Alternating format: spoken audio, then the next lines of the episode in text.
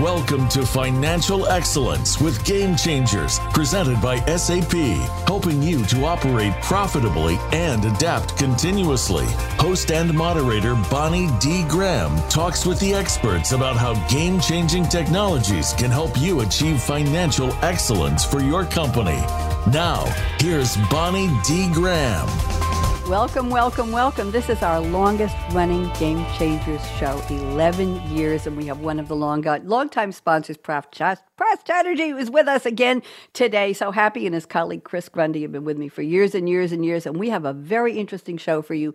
But I'm going to start off with a sports quote, which we don't often do on this show. So the soccer great Pele, and he was the all-time leading goal scorer for Brazil 77 goals in 92 games and a lot more. Let's see, he was a forward and among the most successful popular sports figures of the 20th century. He said, No individual can win a game by himself. And I'm going to say, or herself or themselves. We'll just add that one to make it up to date. Pele's words are true beyond the soccer pitch. And we all know that in business. In the business world, these words resonate even louder for finance. That's what we're here to talk about. To bring your entire organization together in planning and analysis, and you know that's a frequent topic on this series, as well as strategy, finance needs to adopt, everybody wait for it, write this down, your homework assignment, a business partnership mantra. What does that mean?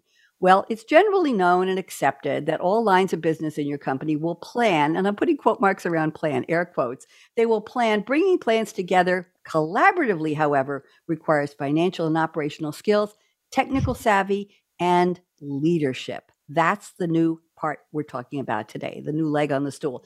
As a leader and a business partner, finance can become instrumental in enhancing the planning and analysis function and become an XP&A group. And one of our panelists has a couple of different interpretations about XP&A, and we'll talk about Anders is with us today.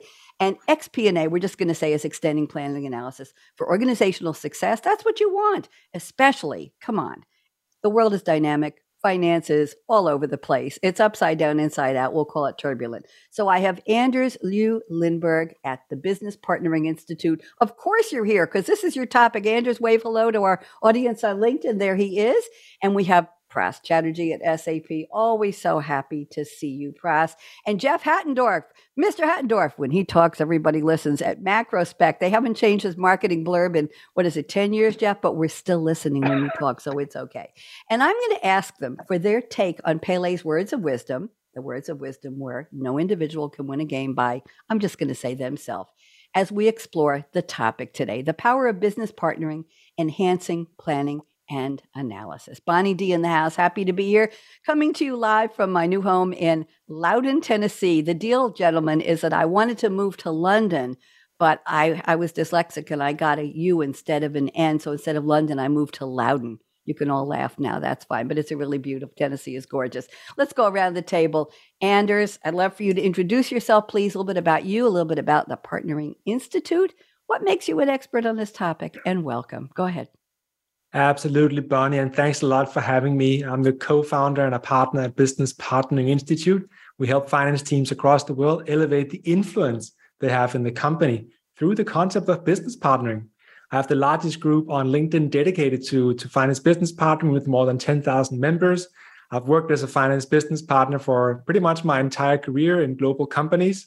I've also been co-author of the book Create Value as a finance business partner and a long-time finance blogger on LinkedIn with now more than 110,000 followers and close to 200,000 subscribers to my blog there, talking about trends in finance and accounting and the future of FP&A and business partnering. I also advise at the VCs uh, for CFO Tech, and I'm also a member of the board at Profitability Analytics Center of Excellence, where I try to support different approaches to analytics frameworks so we can improve portability in companies around the world. Anders, how did you get interested in the con, just very briefly, of partnering? We're talking about leadership. We're talking about this mantra.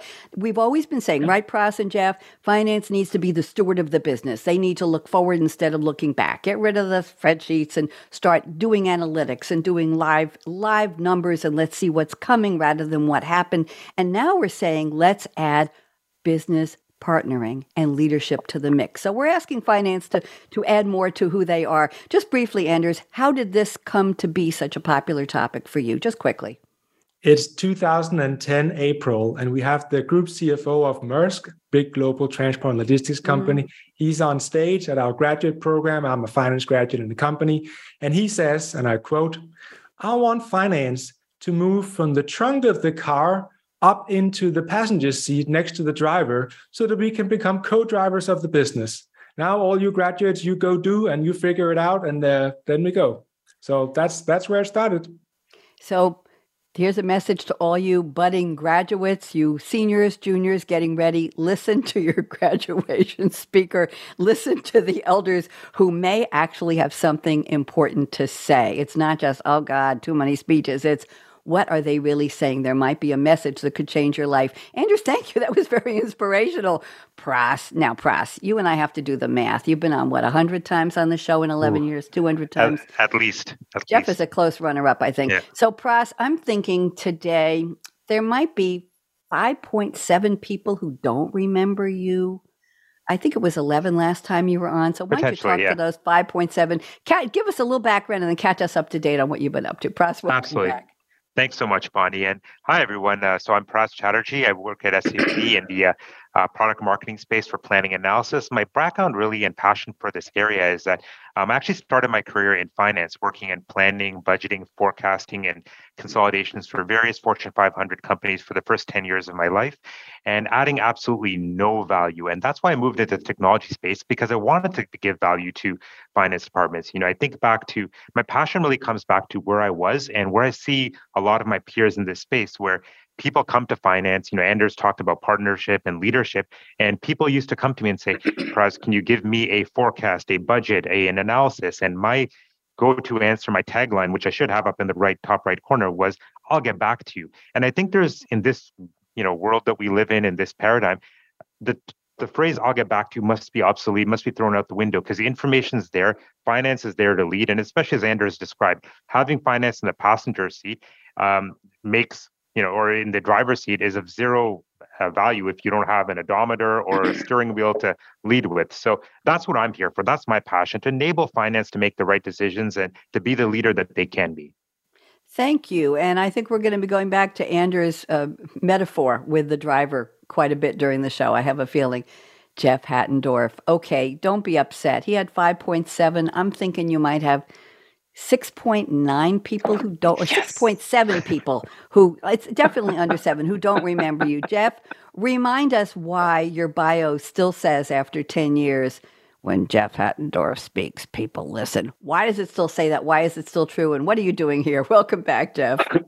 Thank you. So, my name is Jeff Hattendorf, and officially I'm the Chief Operating Officer at Macrospec. What that really means is Chief Nerd. So, I speak accounting, finance, and IT all three of those have to come together. You know, Pras touched on this idea that the information is available. I would actually argue the point that we have lots of data.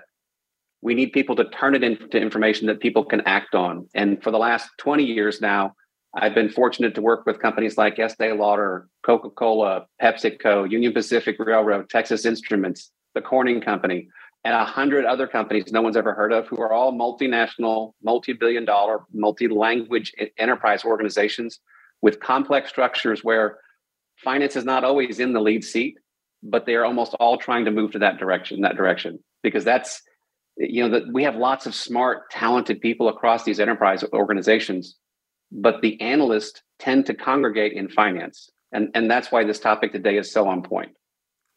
Thank you very much. You certainly dropped a very impressive list. I won't say a laundry list of, of clients. I want I want introductions to all of those companies.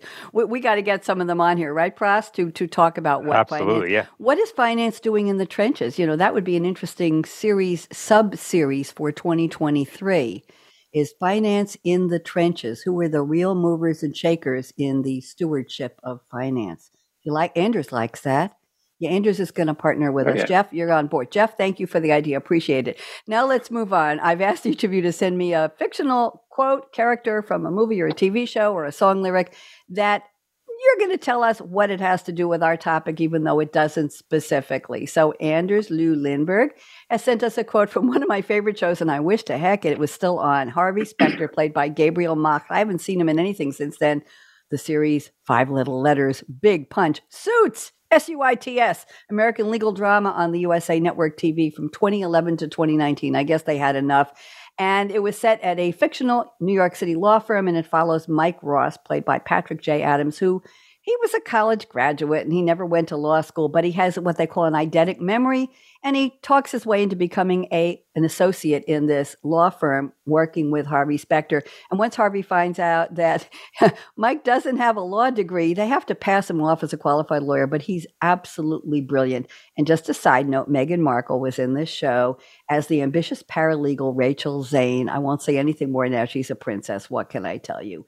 Okay, so here we go. A lot of spin-offs from that show. Some fabulous actors, I will say that. Here is the quote. And by the way, Anders, this quote has been uh, attributed to Vince Lombardi and many others.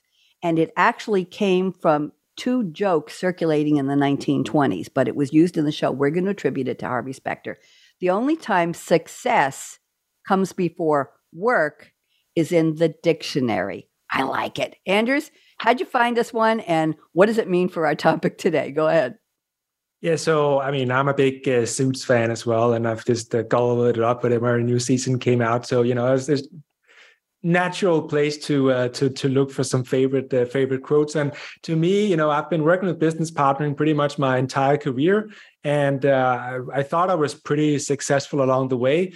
But at the end of it, when I said, okay, now this is my last role and I'm going to leave for becoming an entrepreneur, I was looking back at 10 years of, of business partnering and thinking to myself, hmm, in the end, I was pretty good. But looking at everything in hindsight, you know, everything is 2020 in hindsight, I was like, damn, there are so many things I could have done better and and and and things I should have done differently. But in the end, I really got it right. So I had to put in so much work, not just at work, but also writing about it, talking about it, uh, listening to others doing it, and so on, before I could become good at it. So you know, I put in so much work before it finally became successful. I think in in an objective view. And so I think this quote just really hammered home in my career and all the work that I've done with business partnering. So that's uh, that's pretty much why I thought, hmm, this this is it. Thank you. And and that's the message also, isn't it, for the finance audience, Pras, Jeff, Jeff and Anders, we're talking to around the world. It's not just going to be, wow, we got a new tool, we got a new toy. We're going to be successful. It's you've got to do the work. Partnering is get in that seat, get in that car, and make sure you are a, a leader and, well, you're the backstreet driver or the front seat driver. Um, very, very interesting. Thank you very much for the quote. I appreciate it. Let's go on. Process and a quote from Sansa or Sansa Stark. Sansa. Played by Sansa Stark. Thank you. Play, you can tell I don't watch it. By Sophie Turner to speaking to Arya Stark, played by Maisie Williams the show, of course, TV's Game of Thrones, American fantasy drama TV series, and this was in the season 7 finale. And here is the quote. I have the whole quote, Pras. I watched the clip. So there's a little bit that comes before the part that you want to talk about.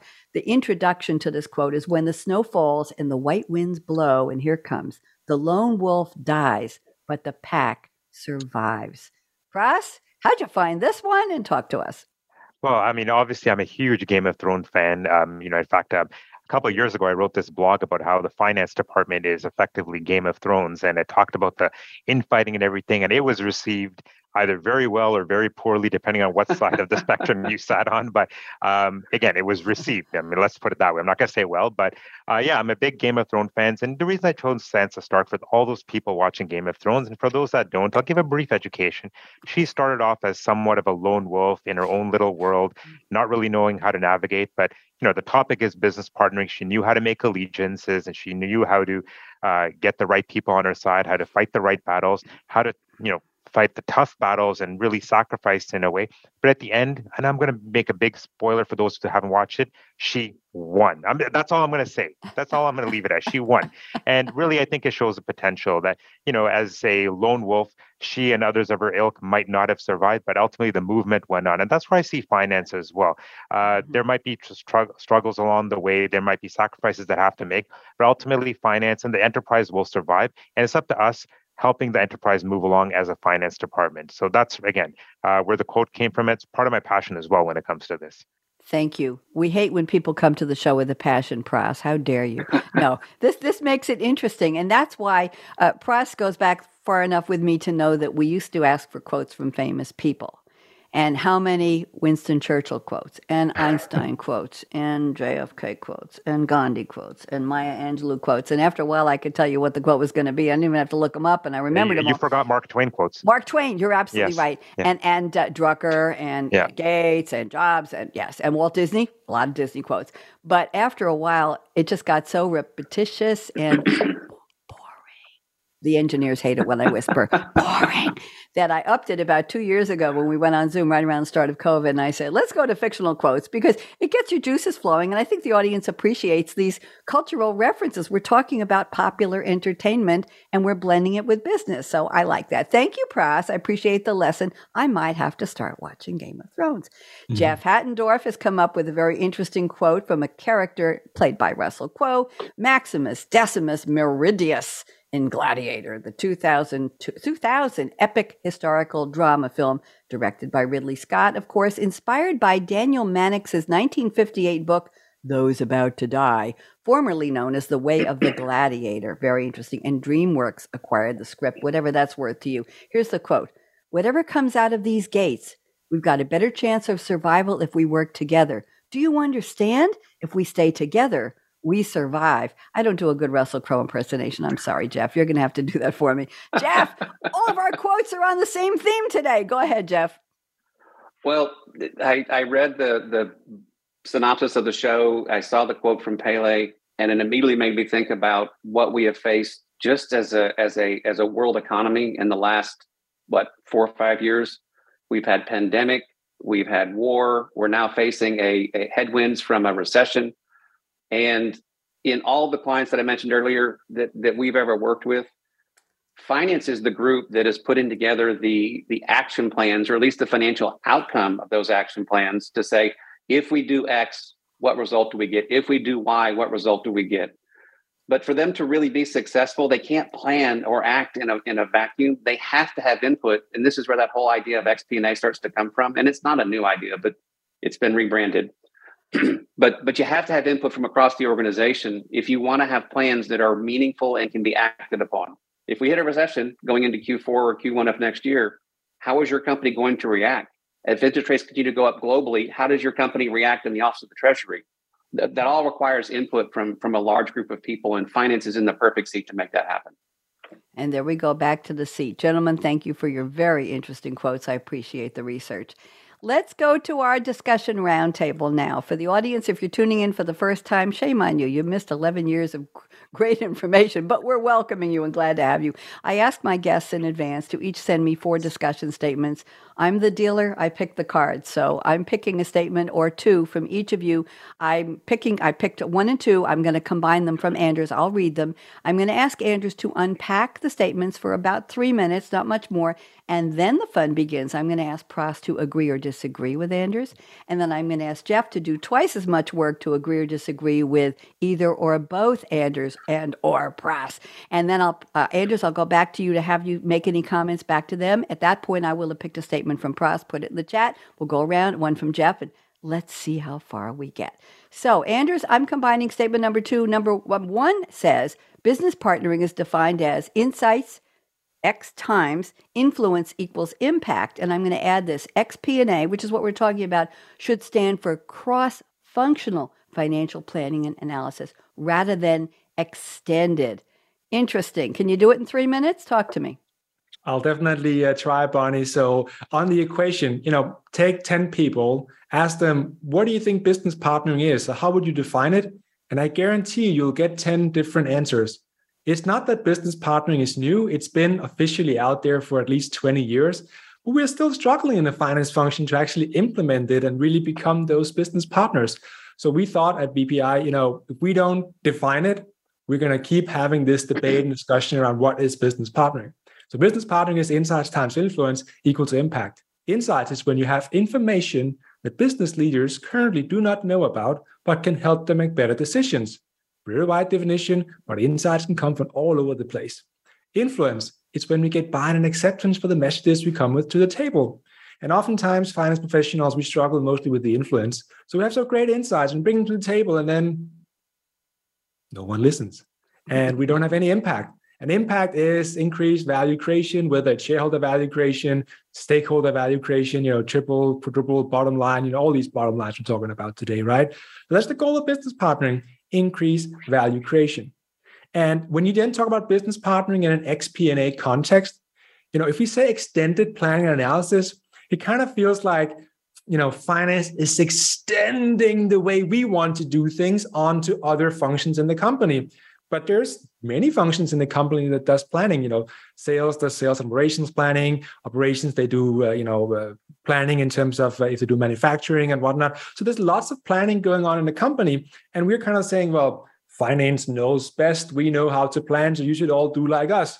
And i'm like maybe maybe finance has the best way of doing planning analysis. Maybe sales has right so we really need to figure out what is the best way to do planning analysis and it's probably you know adapting best of breeds from different ways of doing things and then come together cross functionally and make it work so I think that extended, I, I kind of don't like it because it, it it it doesn't feel collaborative. It doesn't feel like it's something we're doing together. It feels like finance is exerting its power, if we have power, over other functions. And that's not partnering, right? That's the opposite of partnering. That's forcing. And you know what?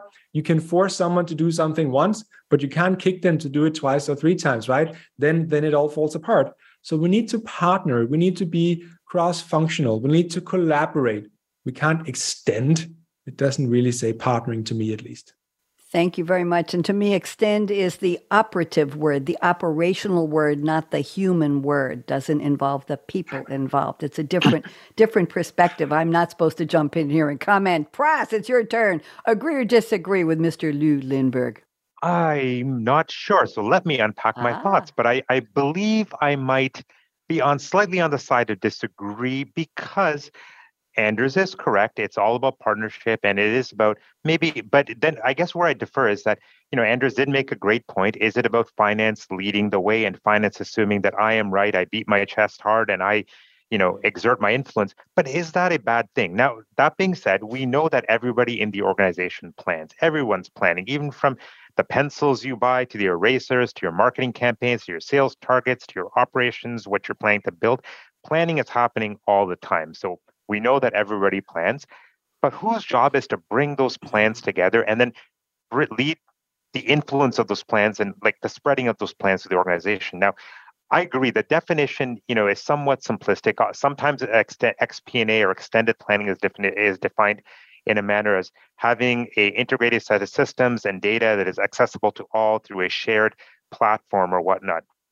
I think that's absolute bare minimum. I mean, once you have that, that's great. That's like you know going back to Anders's you know car analogy. Uh, you know that's like having the Formula One at your you know uh, car at your fingertips, but not knowing how to drive is a different part of the story. And I think that's where finance has to really help learn how to drive because they know that there's different turns, different uh, pivots and things of that nature. So finance does have to assume a leadership role. But I think for me, the extended planning analysis is, you know, when you look at the finance persona, the people that are performing financial planning analysis, maybe it's about disregarding the way you've been doing things for a while, changing the way you've been planning, but adopting a lot of what Anders has said about being a better business partner. So um, you know, maybe holistically it's about cross-functional, but from a finance standpoint, it's about extending. But it's still the X, and I guess X can be interpreted many different ways. But maybe Jeff can be the tiebreaker. I don't know.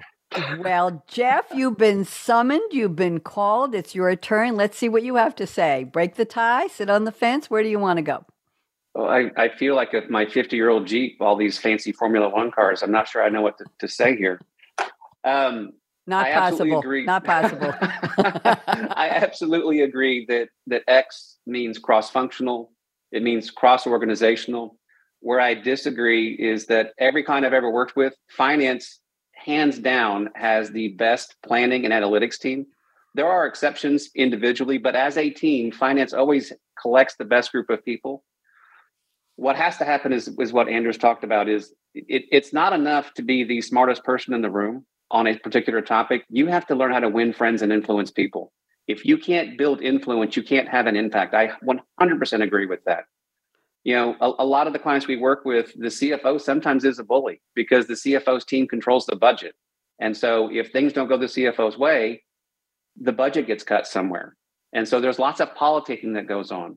And I don't think that you build a great team through through bullying. It it forcing your will on something sometimes is necessary, but that should be the exception and not the rule.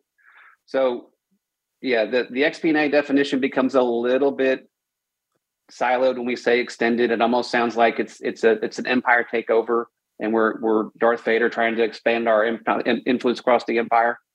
When we really were trying to to have influence in a way that gets people to get on board, and we want to lead them, not bully them. So I, I agree and disagree a little bit on all points. Interest. Anders, that was a very well put, the two of them together, provocative statement. That's what we like on the show is when we get everybody's juices flowing and you know, yes, yes, yes, I agree, I agree, agree. Why bother having the show? This is important. Thank you. Do you have any comments back to your colleagues on the panel, Anders? No, so I think the key point is that someone's got to lead and i say lead not manage someone's got to lead the the process and of course i believe it should be finance doing that i just don't think we do it if we come with the language of saying let's extend our way of doing things right? So it's more the language around it. It's not so much you know whether finance should do it or not because of course finance should do it. But if you come with the right language they're not going to listen to us. And that's that's that's really the key here. So i think uh, uh happy to hear I'm, i can uh, split some hairs even with these experienced uh, gentlemen on the on the show here. Uh, but i don't think we are we're, we're disagreeing too much but uh, but but yeah that's that's pretty much where i stand semantics, perspective. It's a little subjective, but you're all talking about the same goal, aren't we? We're all trying yep. to get to the same place. Thank you. Pras, I'm going to your statement number four. I put it in the chat for you because we kind of covered number three when we were talking before. That's why I don't put them in too early. So, process, interesting. Future finance leaders that are true business partners will be able to navigate and speak to all lines of business beyond finance. So we're expand, extending our topic, if you will. And he says they'll be nimble in their thinking, confident in their speaking, authoritative in their guidance. That's an interesting one. To get to this point and the underlying skills required, next generation finance and CFOs here it comes, will have a revamped set of skills. So we've got a new nuance on the job description. Pras, take it away. Talk to us. Yeah, I mean, uh, for me, it's more that um, you know when I started my career in finance, I don't think the skills I had would resonate in today's market, or maybe will it would resonate, but it would be effectively mediocre or uh, be uh, less than satisfactory in the sense that I was amazing at pulling reports and uh, uh, bringing data together and you know having these amazing pivot tables with v lookups embedded with h lookups and arrays and showing how powerful my spreadsheets were. And then you know i can get into a meeting and talk about what happened yesterday. My god i was amazing at describing what happened yesterday. But you know going back to what anders said if you're going to sit in the front of the car and we keep talking about cars and formula ones or whatnot. You've got to have a different set of skills if you're moving from the back seat into the passenger seat or driving the F1 or the bus or whatnot. And part of those skills, I think, are you know having uh, you know, especially in today's world where information is moving so quickly and being generated on a second by second basis. I mean, I think that Jeff talked about consuming data as well earlier in one of his statements. If you're going to be consuming the data, you've got to be able to interpret the data. So that involves, I think, having analytics and BI skills, and maybe even a touch of data science to you as well. It might involve predictive planning. I'm not talking about, you know, uh, becoming an expert in Python, but being able to have an advanced uh, set of skills and statistics more than that, uh, more than anything. And maybe it's even as simple as, you know, I talked about uh, being authoritative in your speak. I don't know, maybe it's about going into Toastmasters where when you speak, when Jeff Hattendorf speaks, people listen. Maybe finance needs to listen, uh, people need to listen to finance as well, because again, it's not just, it's not about yesterday's skills where you're talking about what happened mm-hmm. yesterday. In today's world where you know, you've got inflation, geopolitical conflicts, uh, in, you know, a buildup in inventories and whatnot, and a combination of all that at any point in time when people go to finance, finance needs to speak in a way that's authoritative and give guidance. And those are the skills that this next generation needs to build out on. Thank you very much. I'd love to be the person in HR or the AI algorithm that is pretending to be the human HR who has to write that new job description. It won't anymore say self starter, good communication skills, yeah. solid finance background. We're an all benefits company. Join our team and soar with your with your career. It's got to be a lot deeper than that. Let's go around the table. Mr. Hattendorf, we're listening. Go ahead, Jeff. I am not taking a job from AI. How would you know? I'd like I'd like to feel that I would know, but perhaps the Terminator movies have made me a little bit jaded about AI and where it's going to take us. Um, you know, the start of that that that whole topic was that the office of the CFO, the CFO has to have a different set of skills in the future. I don't believe the CFO has to have a different set of skills. Organization by organization, that that role plays a little bit of a different place. You know, we talk about Apple as as we had we have Jobs and Wozniak. We never talk about the CFO. We talk about the guy that was the visionary and the guy that ran execution. We don't know who the CFO was behind the scenes. I do suspect that in a modern 20 years later world that the CFO has to be more visible. But I absolutely agree that if you're going to be on the team of FP&A, it's it's kind of important to know about Excel because everyone over 40 still holds on to it like really tightly. But if you're under 40 and we move into this next decade, Excel becomes less and less important because all the data is in the cloud. And you have to know how to take that vast sea of data and turn it into some information we can act on.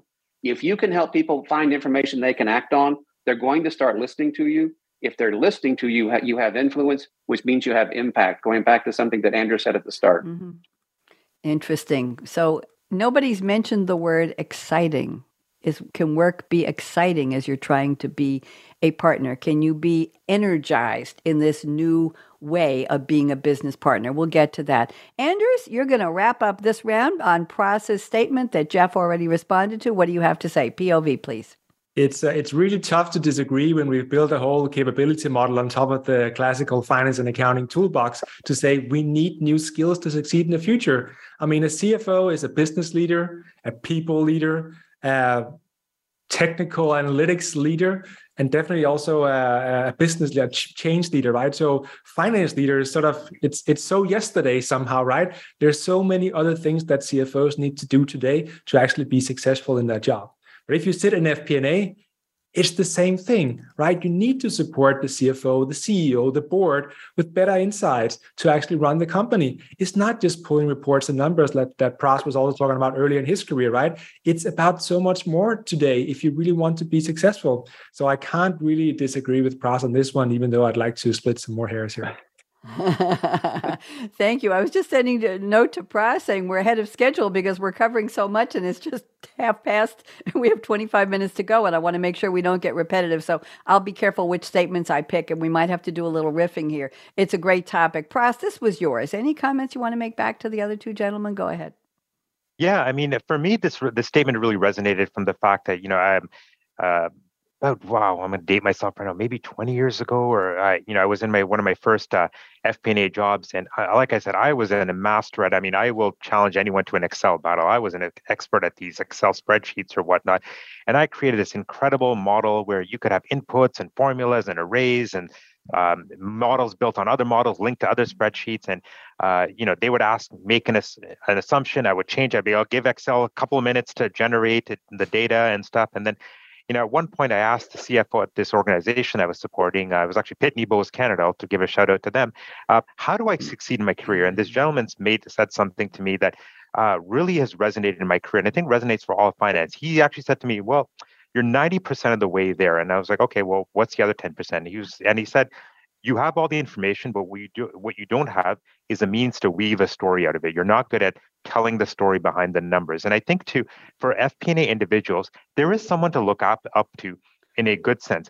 I love listening to earnings calls. I'm not that boring. I mean, just to get an idea of what's happening. And when you think about CFOs on earnings calls, they actually have a great story. They talk about what's happened, what's about to happen they use the right language because they also know the algos are listening. I mean, if algos pick up on I'm lowering guidance, bang, the stock falls. If they say we're increasing guidance, stock goes up. But sometimes I wonder if these CFOs are, you know, playing yo-yo or whatnot. But you know, they do this back and forth, and uh, I think for FP&A individuals, it's interesting to look up to these CFOs because great CFOs will paint an awesome story. They'll weave the right narrative, and that's what finance and FP&A needs to look up to. Not every FP&A individual has uh, accepted this. Some are still, you know, clutching onto Excel and think that reporting the right data is the extent of their career. But I think there's a lot of potential in this. Very, very interesting. So we have storytelling in the mix now, and that wasn't in your list of skills, but maybe that needs to be in that description. Jeff, you don't have to take a job that AI wrote, but I, but you know that AI is the gateway to a lot of resumes today that are posted online, and they say that if certain words, keywords for the job posting, are not in your first five sentences, you don't even get past that gatekeeper, which is interesting. I don't think a lot of people realize that who who is keeping the door closed to that job. Thank you very much, Pras. Great conversational start there. And Jeff Hattendorf, I'm looking at your statement number one. Let's go here. Uh, you've got another quote here. My goodness, from Seneca, the Roman philosopher, two thousand years ago. He says, "Luck." is what happens when preparation meets opportunity. That's probably been used by a lot of people since then. And Jeff says, in recent years, we faced pandemic, multiple wars, still. A supply chain crisis, still. Employee shortages, still. In the US, I think around the world, and currently a global recession, recession, OMG. Financial planning must leverage operational planning so the business is prepared to be lucky. Okay, Jeff, you got your work cut out for you on this one, and react quickly to these challenges. So, my question is proactive or reactive? Jeff, it's yours. Go ahead. It's it's 100% about being proactive. And we can't predict the future with certainty. The algorithms can tell us based upon the past what's happened, here's where we're going to go.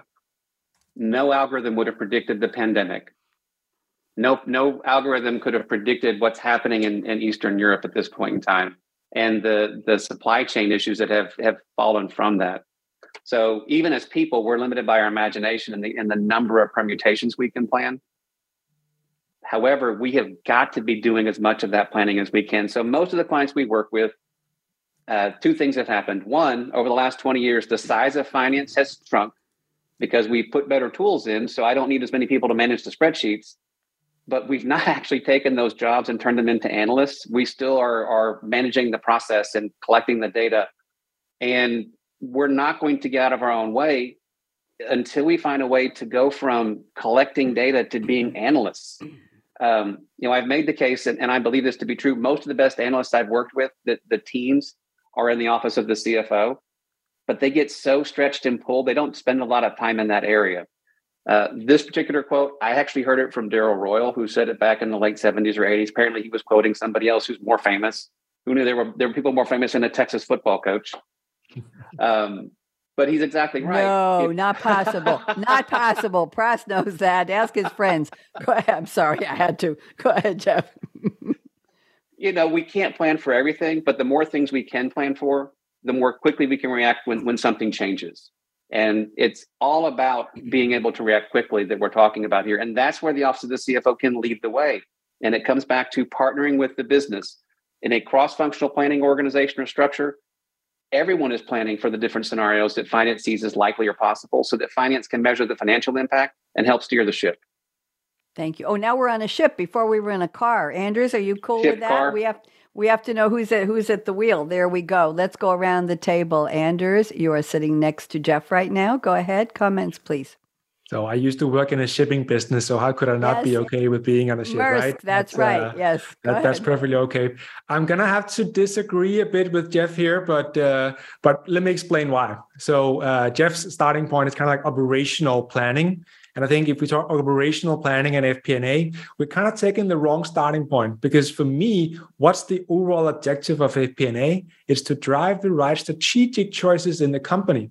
So I'd rather go at it from the top and say what are the big choices we need to make as a company and document the assumptions behind those track those and whenever reality falls out of line which obviously it does quite a lot we should have a frank conversation with the business leaders around what do we then do instead but if you sort of look at it from the bottom up and say, well, someone has decided on a strategy and then someone is executing, and we're sort of planning from the bottom up, we're always playing catch up. And we're always feeling like, well, then comes the new situation. I need to forecast something. And okay, then I was too late with that. Here comes the new situation. I need to forecast again. And we sort of play catch up rather than being because, because you said it jeff right we need to be proactive there we 100% agree right we need to be proactive but we should be proactive from the top and down, not so much from the bottom up, because it's very, very difficult when the world mm-hmm. changes so fast.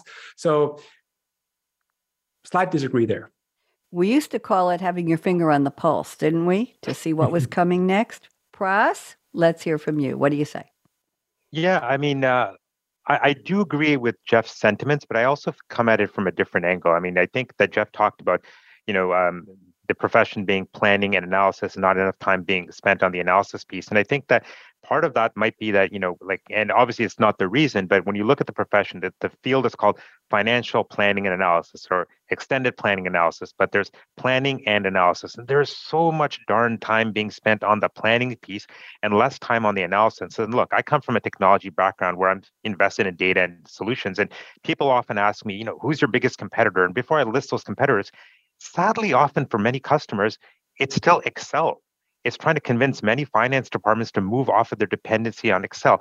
And I don't want to just pile on Excel, but it's because they're spending so much time planning within this limited yet flexible, but it's limited in terms of capacity, especially with all the things that Jeff described mm-hmm. the pandemics, the geopolitical changes, the uh, supply chain issues. You know, last year we had no inventory. This year we have too much inventory. And then how do you plan and adjust on that? And I think it's about having the right tools and solutions and data available to you. And I think there is means from many different technology providers to have access to all the information, not just financial, but operational, to bring that information into finance and then consuming that in a way through either dashboards or stories or insights or predictive models, making assumptions or whatnot. And I think having all that helps you do analysis versus the old way of what I used to do, let me get back to you, waiting for a batch feed from a process from this system over here coming into that system and taking a download, putting it into Excel, making sure the T's and I's are crossed, and then creating a report. And someone said, no, I changed that assumption there. Hold on a sec, I'll get back to you again. That cannot be modern finance. So uh, I think that there is a means for helping with the analysis, but I think the underlying thing for me is having the data, the data and being able to tell a story behind that data. Thank you. Very, very interesting. There's that storytelling word again. So proactive, reactive, finger on the pulse, knowing what's coming next. Used to ask the question, what's keeping, let's say, CFOs awake at night? And now the answer is every night or every couple of nights, it's something different, right? It's global crises, it's recession, it's supply chain, it's wars, it's financial markets that look like, oh my God, what happened to my investments? We know that. Jeff, this was your topic. Comments back to the other two, please. Well, I'm going to go in reverse order. So I think we have more data than we know what to do with. You can look at all kinds of statistics about the amount of data we've generated as a digital digital world. We do have to focus more on the, the analytics, which means we have to find ways to, to find meaning in the data, uh, information we can act on. And something I probably should have touched on that I didn't, where I think Pras and I agree more than I would have led on, is we need to take advantage of better tools to automate planning. A lot of what's being done in planning doesn't have to be done by hand. Like this is where I trust the AI to go out and, and execute 75 different er, variations of my plan. Then I can analyze the financial results of that and give input both to the tactics and the strategy of the business. And so my, my focus tends to be back to what Anders talked about on the tactics of planning, because most of our clients spend about 90% of their planning cycles tactically. What are we doing this year, this quarter, the next three quarters? So strategic planning happens at the end or beginning of the cycle, depending upon your perspective of time, and looks out over three to five years about where we're going to go. Mm. And so FP&A probably should spend more time there. We tend to see them spending most of their time in the tactics, and, and probably to Pras's point. If we would automate more of the planning, leverage machine learning, let the AI start to do some of that work. It's tedious. We might get to a place where we're doing more analytics and and making better decisions both tactically and strategically. Thank you. Very interesting. Very provocative. Anybody have any comments back to what Jeff just added? Process pouncing on yes. it. Go ahead. Well, you know, I'm not going to take credit for the statement, and this is something maybe we can unpack or we save it for a different show. But Jeff talked about automated, and it's true. For the mm-hmm. longest time, I was thinking about you know getting things automated within finance. And uh, this past June, I had the uh, pleasure of attending the Gartner CFO conference, and uh, there was a lady who gave a keynote, and I forgot her name, but I am attributing this to her she actually talked about moving away from automated finance to autonomous finance where you know you take advantage of ml and ai and you have things working automatically because so much of these activities are you know can move beyond automation to autonomous where they're happening naturally. And then with that it helps you know with the analysis piece of finance and being proactive or whatnot. So uh, technology and tools are obviously a passion for me. And to get to a world i mean i don't know i mean we're talking about self-driving cars and maybe self-driving finance you know x amount of years from now. To get to that point you've really got to fix the plumbing underneath of what you have right now. And that's again moving away from Excel, moving away from generation one planning tools or X generation ERP or having mm-hmm. disconnected mm-hmm. markets. I mean, uh, to get to the point of autonomous. Where does this energy and this input come from? We talk about getting rid of silos and finance being the leader and the business partnering mantra, but who says, damn, our tools are really old and we're really working yeah. too hard to glean those actionable insights from the data? Does it come from, I'm going to use a terrible word, a millennial joining a team or a Gen Zer coming in and saying, What? You're still using Excel? What's wrong with you people? I'm, I'm half teasing, but where does this energy, this input come from? Does it come from the bottom up, the top down? Does it come from a CFO attending a business conference saying, Wow, there are new tools out there. We could get those too. How about that? Pras, you want to start? Let's go around the table. Pras? Yeah, I'm, I'm actually going to throw this to my friend Anders for a second because uh, I think he would have some great insights. But um, you know, I talk a lot about technology, but where I falter, I think, is that, um, and I experience this with many CFOs I've talked to. I mean, everybody agrees the technology is there, the solutions can be integrated, the data can be consumed. Uh, that is that goes that is a fact. That is not fiction at this point in time. But what is um, I guess, a challenge for organizations, and I guess maybe in the spirit of business partnering, is that, well, how do we approach this? As you asked, Bonnie, uh, is it finance departments making a business case to the CFO? fine, that business case can be made. But the CFO at the next board meeting, do they carve out 15 minutes to, you know, say that okay, well now we have to take on this XP&A, whether it's cross-functional or extended planning approach, where we're going to integrate all the systems, have all the data available, have finance influence the business partners, have the business partners being influenced, you know, influence the overall plans or whatnot. So there might be various steps, and I honestly don't know what the steps are. And I've been curious about this. Is it a matter of finance influencing the CFO, the CFO taking the case to the rest of the board, the rest of the board taking that message and you know giving finance the you know the green light to go ahead with this. Uh, that can be a separate show, or maybe Jeff and Anders can unpack this in a couple of minutes. Who knows? Well, I'll tell you that I've already picked statement number four from Anders, and I think some of the answers, Anders, are in. Let me read that as part of. We'll go around. Anders says to succeed, FP&A needs to do four things. Number one, explain the change and have it make sense to the other functions. That may be the hardest one, I don't know. Number two, be a role model for planning and analysis across the company. Number three, support other teams to unify the planning and analysis approach. And number four, provide training in the new way of doing planning and analysis. So maybe some of what what the answer is to my question yeah. that you started would come from see how everything just comes together when you do this and long enough. There we go. Anders, take this over because this is the statement I was going to read next, and then we'll have Jeff respond and then Pras. Go ahead, Anders. Absolutely, Bonnie. And I think, you know, just to to go back to the previous question, I think the pressure comes from the outside. I think CEOs and other business leaders are looking in finance and say, hey, finance, you got to do your job so we can do ours. And I've heard CXO says this in, in large companies and says, you know, we're doing our own performance management, we're doing our own planning and forecasting because finance is busy with some Excel sheet down in the dungeons, right? They're not coming up to help us. So I think the pressure is coming from the outside, and if the CFO is not able to deliver, then you know they will find a new CFO who can. And I think it was uh, Protiviti back in 2019. They did a survey where basically they found that 71% of CFOs were unhappy with the return on investment they were getting from their FP&A teams, right? So CFOs, they're sending, a, you know, shit runs downhill, right? So they're basically sending it down the line to FP&A, say, hey, FP&A, you got to fix this. And you know, I'll get back to the four pillars of change that you just mentioned there in the statement. But the reality is that the board is not going to fund a big investment in anything. FP&A needs to find this kind of value themselves either by participating in business projects where they can showcase they're actually adding value. So it makes sense for a CEO to says, I'm going to invest in three more FP&A managers and not five salespeople because I know FP&A, they drive value. If we cannot put that case forward, no one is going to sign off on, on, on more big tech investments because they think already they have invested CFOs and the board think they have invested. And I'm sure Pras is going to shoot me now, but they think they have invested a lot in technology already, but they haven't gotten the ROI yet. And it comes back to these four pillars of change, right? Because what happens at the end of any change? There's a human being doing something differently, right? Absolutely. And what does it take to have people do something differently? Well, one, you got to explain to them what, what it is, and it has to make sense to them. Well, it has to make sense to them. Secondly, you got to be a role model, right? So finance got to be great at doing plan analysis, and other business functions need to to recognize this as well.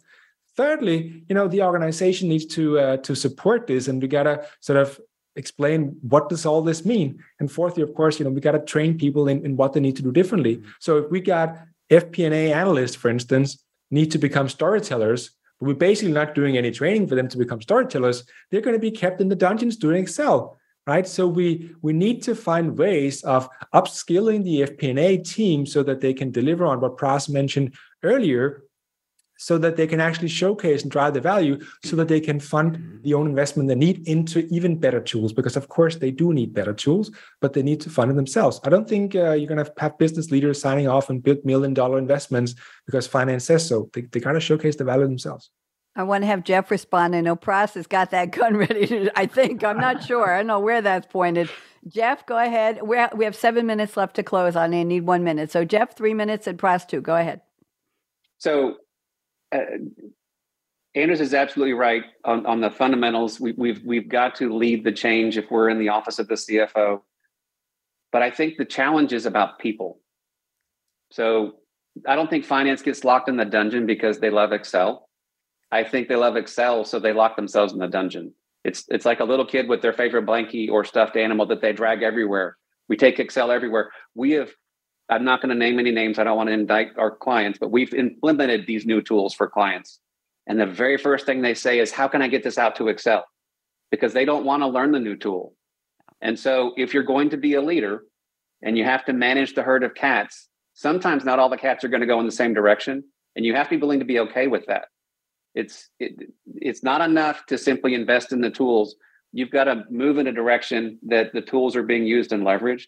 And storytelling is a part of that. But I, I think the harsh reality is not everybody's going to adapt, and not everyone can stay in an organization if they don't want to be a part of what you're doing and where your vision's taking.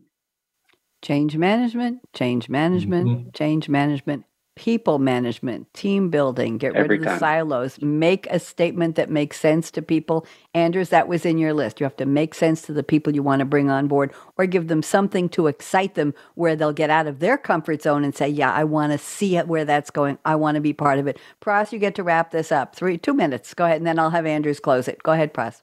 Well, I, I, guess I'm trying to mm. plead with answer uh, Anders in the sense that you know he mentioned obviously that finance departments, you know, are, uh, like uh, he talked about the productivity uh, from the, the survey from Protiviti and how uh, CFOs are disappointed with the ROI. Uh, what I'd like to say is, I swear, Anders, this time it's different. I swear, I swear, it's different this time. and, um, and, and part of why I believe in that is because I think for technology solutions now, it can be consumed. Um, as Anders mentioned, yes, in the past were million dollar investments, big bang, large scale initiatives to revamp things. And then, uh, you know, if you at the end of the day, the last mile you don't take with regards to training, the use, and you kind of, as Jeff mentioned, go back into this world of Excel. Where was that ROI? I mean, where was the point of all that effort to, you know, go back to, you know, a better version of the same? I mean, you've got to change the same. And I think a different approach can be taken, especially with modern cloud-based solutions. You don't have to do a big bang approach to everything. You can, in fact, fight little wins, do little victories here and there, build business cases, build excitement. And, and again, that analogy doesn't come from me. It's also something I've heard from other experts talk about, but it's an approach you can take.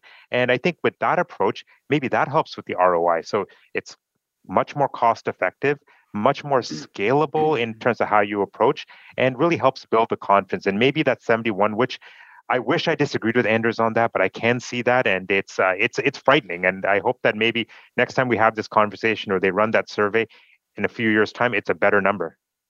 And we haven't talked about the talent wars. And think about where we're going with this conversation today. If you have more exciting tools and you're not doing the green eye shade and the banker's lamp in the basement, yeah, I'll be out in six months. And when you see all the Excels I've updated, wow, more columns, more rows, more headers, more formulas. Yeah, if you do that, you're going to attract new talent. And the word I introduced a little while ago, excitement. Finance can be right? It can be exciting because the three of you have been in it for such a long time. You must find it exciting. You're live human beings. You you want to come to work and say, "I'm doing something that makes a difference, that matters, that counts, and I'm excited to come to work." Anders, I'm going to give you a minute and a half, two minutes exactly to wrap it up with this statement. Go ahead.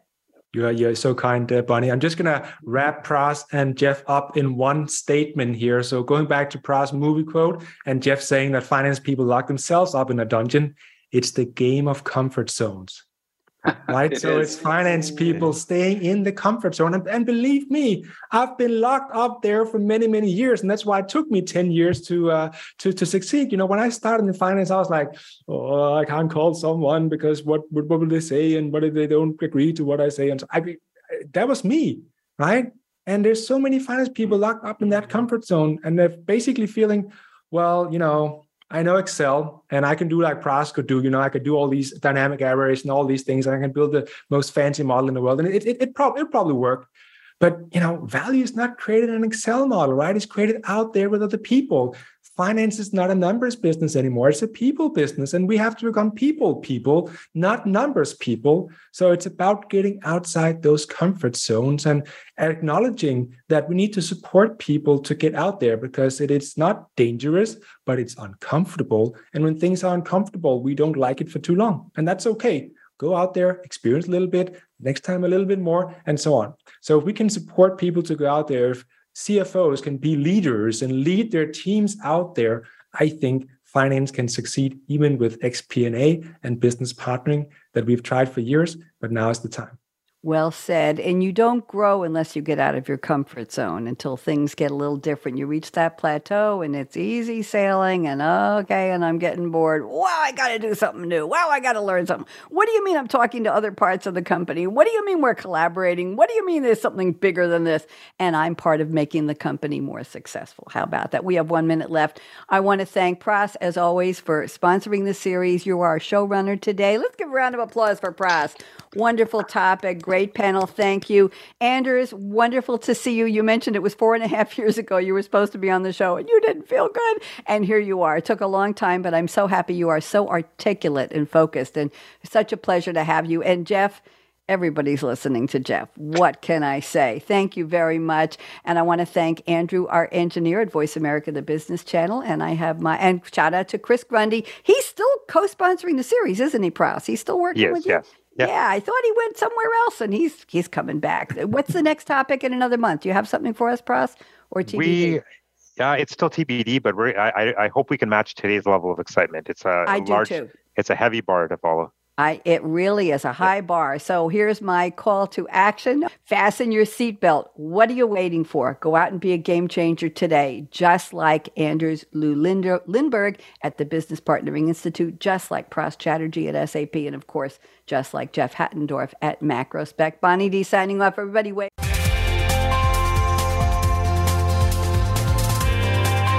Thanks again for tuning in to Financial Excellence with Game Changers, presented by SAP, helping you to operate profitably and adapt continuously. To keep the conversation going, tweet your questions and comments to hashtag SAPRADIO and join host Bonnie D. Graham on the Business Channel. Wishing you a game changing week.